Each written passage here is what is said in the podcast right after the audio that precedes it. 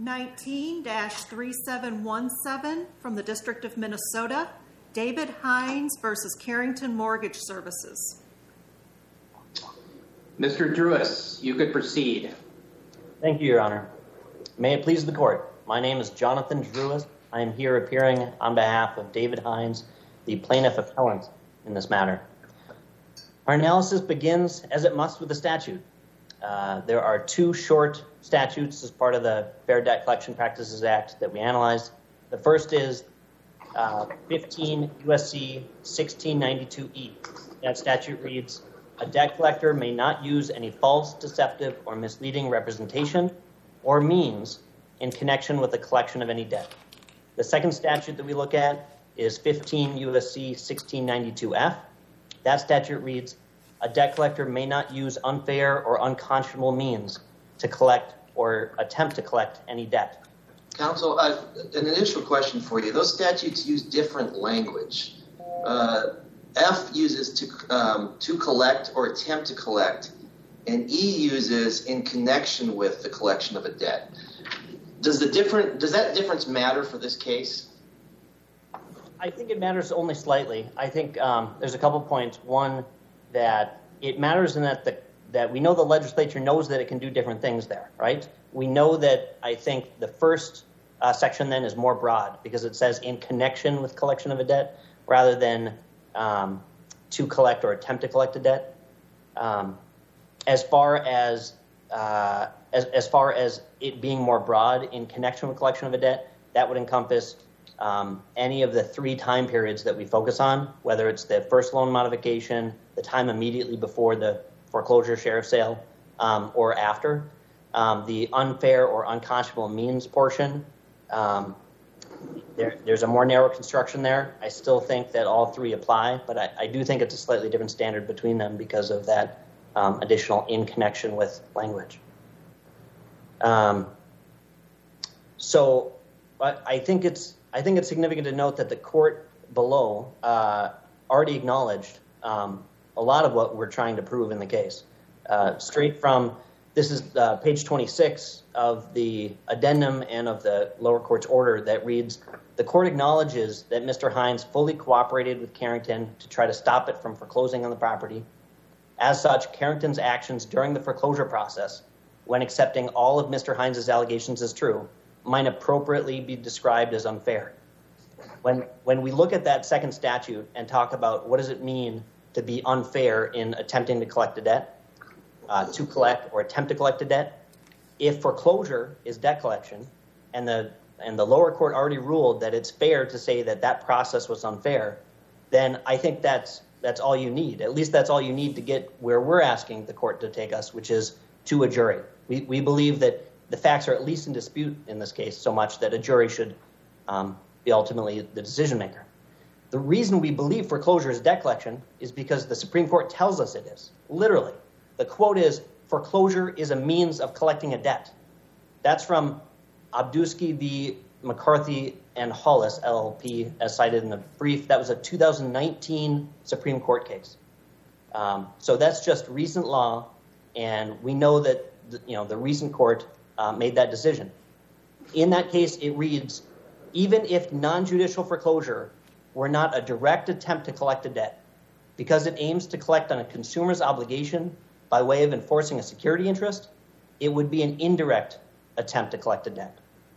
So when we jump back to the statutes that we're talking about, is it in connection with collection of a debt? These workout discussions, these communications back and forth, the emails, in the shadow and immediately in advance of foreclosure. Yes, they're obviously in connection with collection of a debt because they relate directly to the foreclosure. Is it to the slightly different standard, perhaps, of a debt collector may not use unfair or unconscionable means to collect or attempt to collect a debt? I still think it falls within that because if you're using an unfair means to foreclose, then that's an unfair means of debt collection. Let me ask you about that. So Judge Kobus already identified one difference between the statutes. A second difference between the statutes is the second one, 1692F, uses only the word means, I believe, whereas the initial one, 1692E, uses representations or means. What are the differences, if any, between representations and means? So I think a representation is something that's overtly being said or at least implied. And I think in our case, in all three instances that we're talking about, we're really looking at means. We're looking at unfair means and deceptive means. And the reason I say that is because it almost seems as though, even though there are some explicit misrepresentations, it seems as though when Carrington is telling the Minnesota Attorney General and CCing our client on it, or sending to our client references that, you know, we've done everything we can to assist in the foreclosure process. We've used our best efforts. Okay, when it says we've used our best efforts to solicit the information from the debtor in this workout option, and we see what actually happened, well, how can we objectively say using best efforts is a lie? How can we say that them saying that using their best efforts really are terrible? And in that sense, maybe it is a misrepresentation, but it's at least a means that's inappropriate or unfortunate or unfair. When they tell my client, for example, you have in the October 20 letter, when they say you have to start the loan modification over again from the beginning, even though we know at that time that he had a complete loan modification submitted, and they tell him, you didn't submit these documents. Now he knows at that time that he did submit them, obviously, and he's very frustrated by that. But now they're making him start the process all over again. It could be said that that's not a misrepresentation because he knows that they're wrong when they tell him that. But to throw him through these hoops again and gaslight him to make him think maybe he didn't submit it, those are inappropriate unfair means or a deceptive means, perhaps not a deceptive misrepresentation. Does that? It does.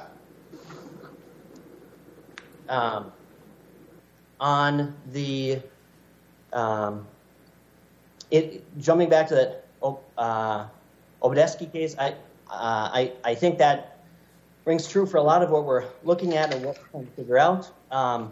When we look to, if we switch to the exhibits, I think there's a couple key points here that really ring true as you read them.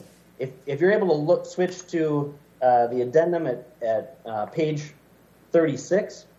This is part of a correspondence that was sent to the Minnesota Attorney General's office in advance of the foreclosure sale.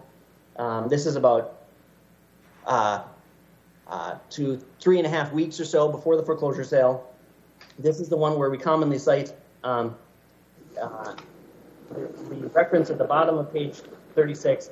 At that time, all the borrower needed to provide was a profit and loss statement for the time period of July 1, 2017 through September 6, 2017. Regrettably, since the date of my email, I have been advised by our loss mitigation department that the borrower's application remains incomplete. And we know that's false because we have the Attorney General's office fax to them showing the profit and loss statement. We also have his testimony that he provided that information to them. So that's objectively false. But then on that page 37, it continues and says, in order to review the borrower's eligibility for mortgage assistance, we need the borrower to provide, and then lists a full additional set of information that now they want because the whole process has to start over again. What's significant there is they're soliciting the financial information of my client. He is a debtor of theirs. They could, at this point, decide we don't want to complete this foreclosure or we want to complete this foreclosure in a different way where we seek a deficiency judgment at this point. At this point, we don't know what they're going to do or how they're going to proceed. And at this point, they're just seeking financial information from him to make that decision. As you continue in that letter, the next page, which is addendum 38, this comes to the mini Miranda section. Mini Miranda is a colloquial term used for this common phrase in debt collection letters. But, they're literally writing in their letter, this communication is from a debt collector. Okay, so be it. There's no dispute that Carrington was a debt collector. But it says, and it is for the purpose of collecting a debt. For the lower district court to say that this letter was not means to collect a debt, but for the letter itself to say it is for the purpose of collecting a debt, I'm not saying that that reference in the letter is necessarily binding, but I'm saying it at least survives summary judgment. When Carrington is telling you the elements that you're trying to show, at least that goes to a jury to determine, all right, was it a letter attempting to collect a debt? Unless the court has other questions, I'd reserve the rest of my time for rebuttal. Thank you. Thank you for your argument. Ms. Edling, you may proceed. Good morning, Your Honors. May it please the court? You can hear me, right? I'm unmuted. Yeah. Yes. I'm Emily Edling, representing Carrington Mortgage Services. The unusual position taken by the appellant in this matter is that this court should find there were communications in connection with debt collection under the FDCPA, in spite of the fact that there were no statements in any of the communications that demanded payment, contained terms of payment, contained payment deadlines, threatened collection proceedings, or threatened any consequences of non-payment. In this case, each and every communication at issue is informational in nature, ministerial in nature, and occurred either because proceedings were underway to enforce a security interest or occurred because of appellant's request for loss mitigation and follow-up inquiries, and because Carrington had a legal duty to communicate in response. None of the communications seek payment, either directly or indirectly.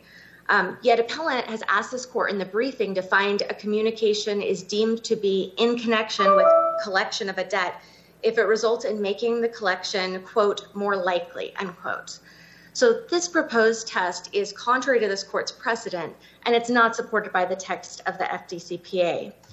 The animating purpose test is the test that's already been adopted by this court. It's fully adequate, and it's dispositive in this case. Under the test, as explained in McIvor, communications and conduct are not considered made in connection with collection of a debt unless the purpose is the communication is to induce payment by the debtor.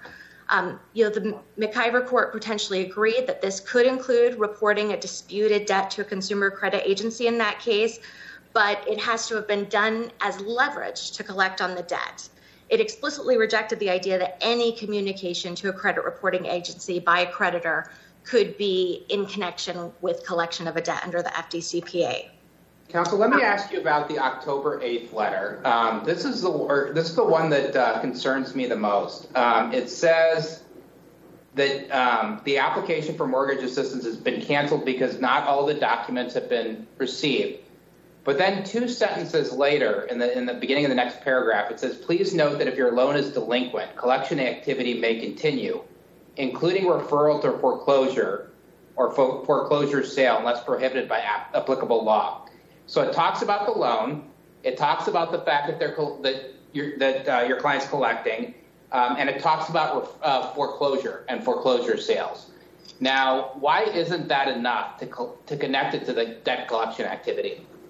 Because the purpose of that letter was still just to provide information. And I think that language is similar to a mini Miranda. It's explaining what's going on with the status, but nothing in the letter tries to induce payment or get or provide the amount that's overdue. It's just purposely informational. This is the status of the loan. This is what's happening. And under the animating purpose test, the court's looking for more.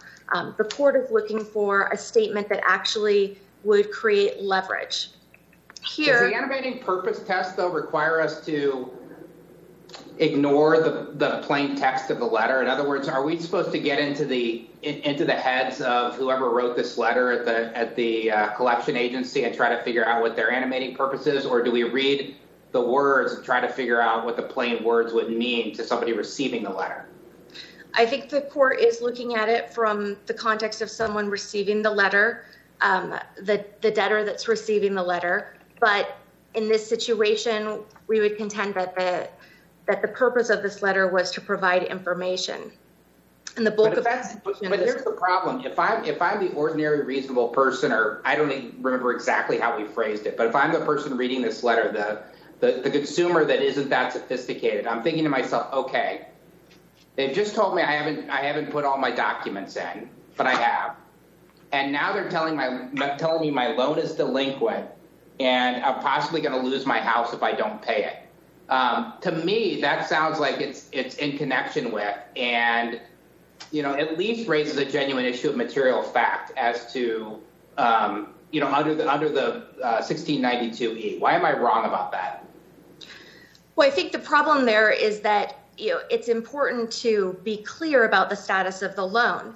It's disputed whether or not this borrower had actually provided all the information. You know, that's an issue of fact that we don't go into because the court doesn't decide it, or doesn't decide the case on that basis in this situation. But we do discuss in our briefing the fact that, you know, in fact, he hadn't provided a profit or loss statement that was required. But so he's getting this letter back that's explaining the status of his loss mitigation effort. And the letter also, you know, I think reasonably explains that this is the status of your foreclosure, and don't believe that the fact that you need to submit further documents means that this foreclosure is being put off. You can imagine if that language were missing.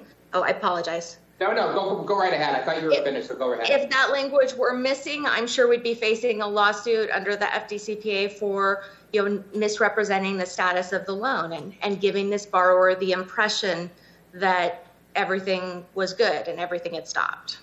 Well, let me ask you this. So there's two cases. They're both out of circuit. One is Gaburek, which was written by Judge Sykes. It's a Seventh Circuit case. And the other is, I think it's Gurdon, which is a Sixth Circuit case written by Judge Kaplich. And those seem to suggest that when the false statement is linked to foreclosure or other adverse action against the borrower, that that's enough to state a claim. I might be overstating the holding just a tad, but what is your reaction to those two cases, applying them to the facts of this case? Well, the Gurdon case, the Gurdon case is one that I was going to talk about anyway in the context of this more likely to result in collection letter. The example that case gave was an example of a non-collection letter that cross-references a collection letter. I think the court has said explicitly in that situation, this is still a collection letter. It's cross-referencing this other, or this non-collection letter is cross-referencing the collection letter. Its purpose is really to collect. And I don't remember the details of the Burek case right off, but just glancing at it, I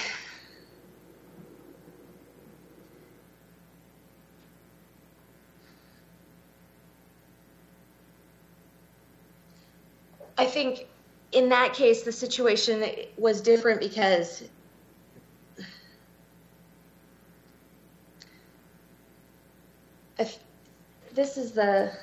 apologize.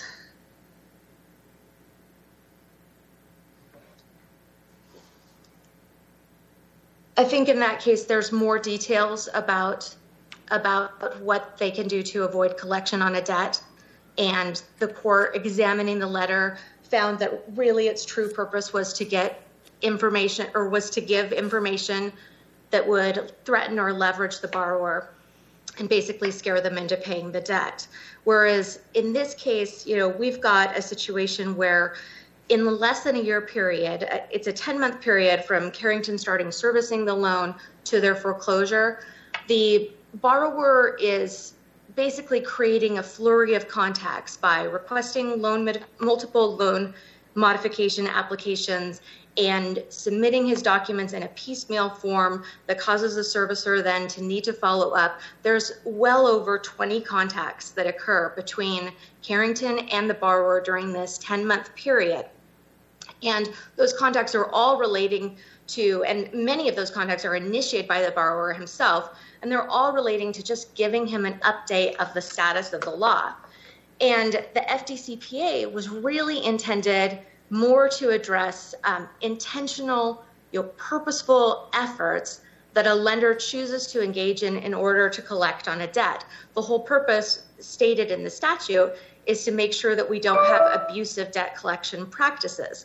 Here, these letters were initiated as a result of loan modification applications and follow-up inquiries about the status of those applications. They aren't purposeful, directed efforts by the lender to collect on the debt, and therefore there's no way that these communications can satisfy the animating purpose test, because at a very minimum, that should actually require intent, right? A lender can't be purposeful unless they have some kind of intent to obtain collection on the debt. Here we have, the district court aptly commented during oral argument that the primary beef in this case is that the appellant contends it gave Carrington information, and Carrington says they did not get it. The question is whether Carrington's responses to the borrower during that application process to determine whether it's appropriate to restructure the debt after a number of defaults constitutes a direct or indirect demand to collect the debt. It simply doesn't, because under the statute, the explicit purpose is to eliminate abusive debt collection practices, and it's certainly not to cause lenders to want to avoid offering loan modification options. There's a public policy reason why this statute needs to remain focused and tailored to actually encourage lenders to avoid abusive debt collection practices.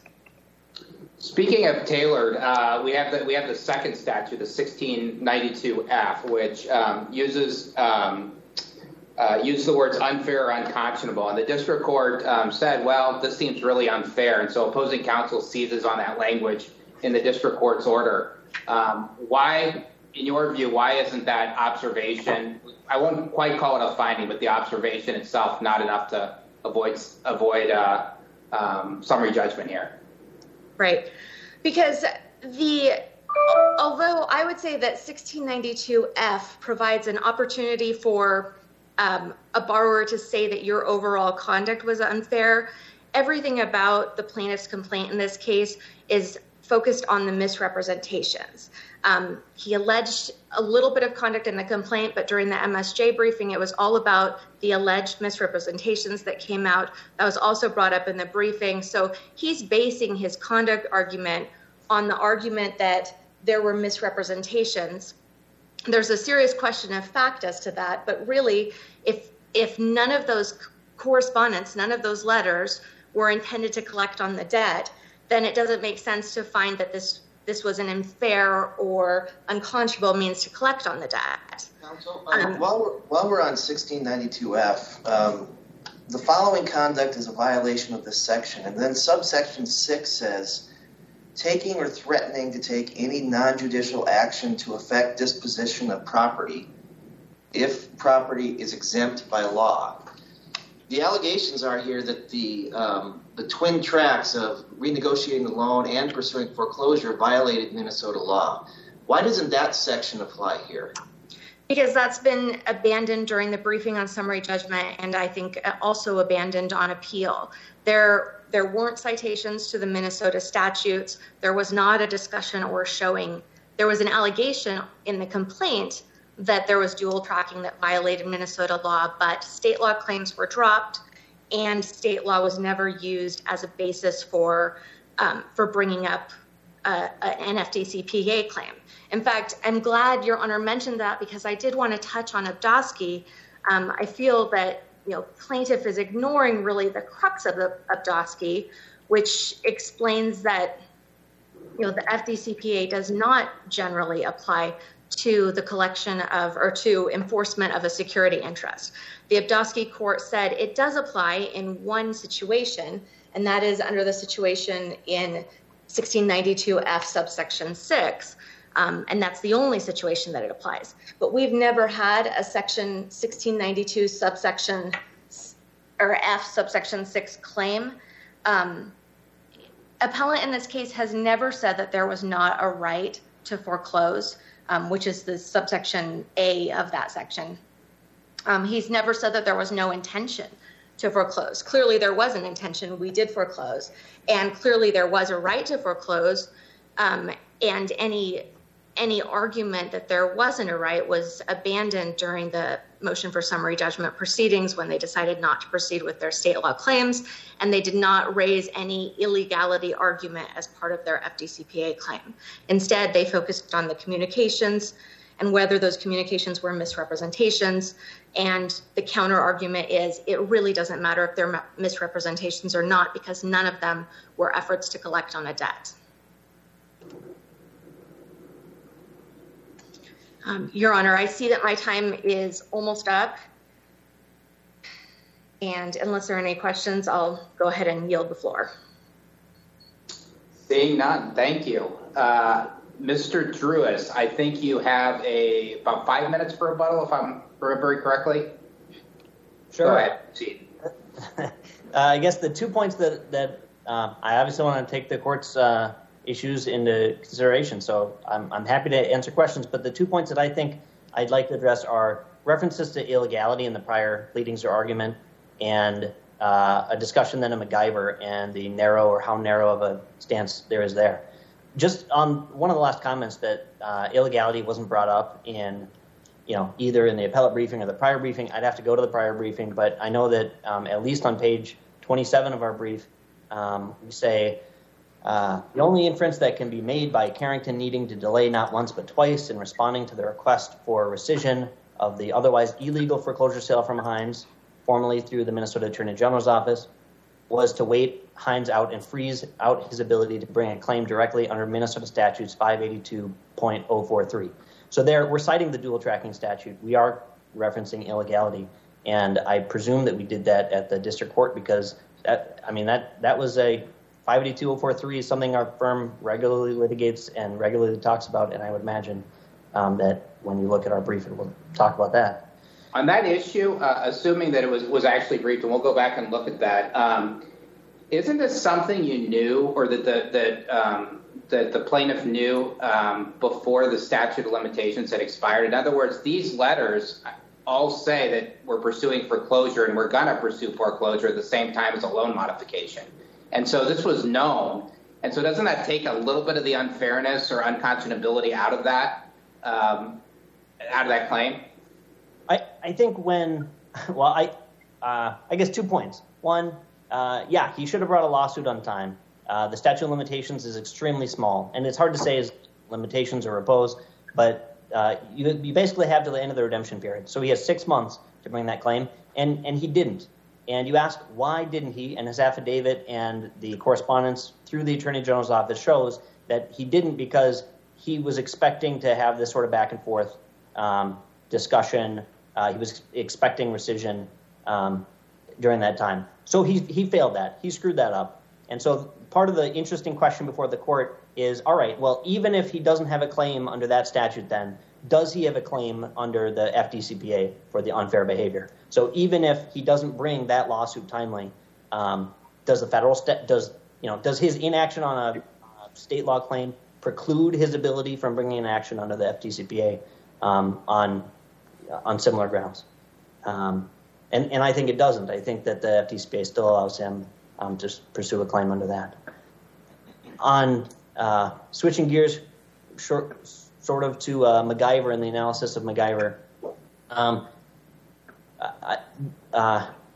the court and counsel were pointing out, and it's true, that in McIvor, they state the express purposes of the FDCPA, which are one, to eliminate abusive debt collection practices act, but also to ensure that those debt collectors, this is the quote from McIvor, to ensure that those debt collectors who refrain from using abusive debt collection practices are not competitively disadvantaged.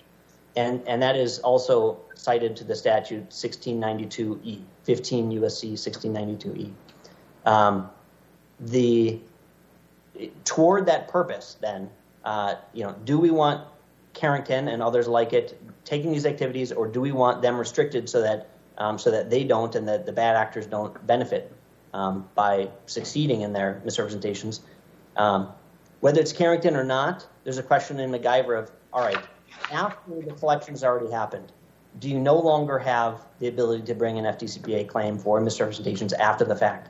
The argument that the court seemed to acknowledge below is that there has to be either an explicit or implicit request or demand for payment. And when McIvor says that it's following Gurdon and cites Gurdon, and then you look at those three cases, as the court obviously did, Gurdon has a broader standard. It says that it's either the animating purpose to induce payment or the activity, communication, whatever it may be, that aims to make the ultimate collection attempt more likely to succeed. And if it's an activity that creates it more likely to succeed, then it has that requisite connection. That's what Gurdon says. McIvor said it was following Gurdon. We're not saying to disrupt McIvor. We're saying McIver's being too narrowly construed and that this court should clarify that it's actually following Gurdon as it said it was, which would include both of those standards. I believe my time's up. Sorry if you had additional questions. Thank you so much for your time. Thank you. Thanks to both counsel for excellent oral arguments. The case is now submitted and an opinion will be issued in due course.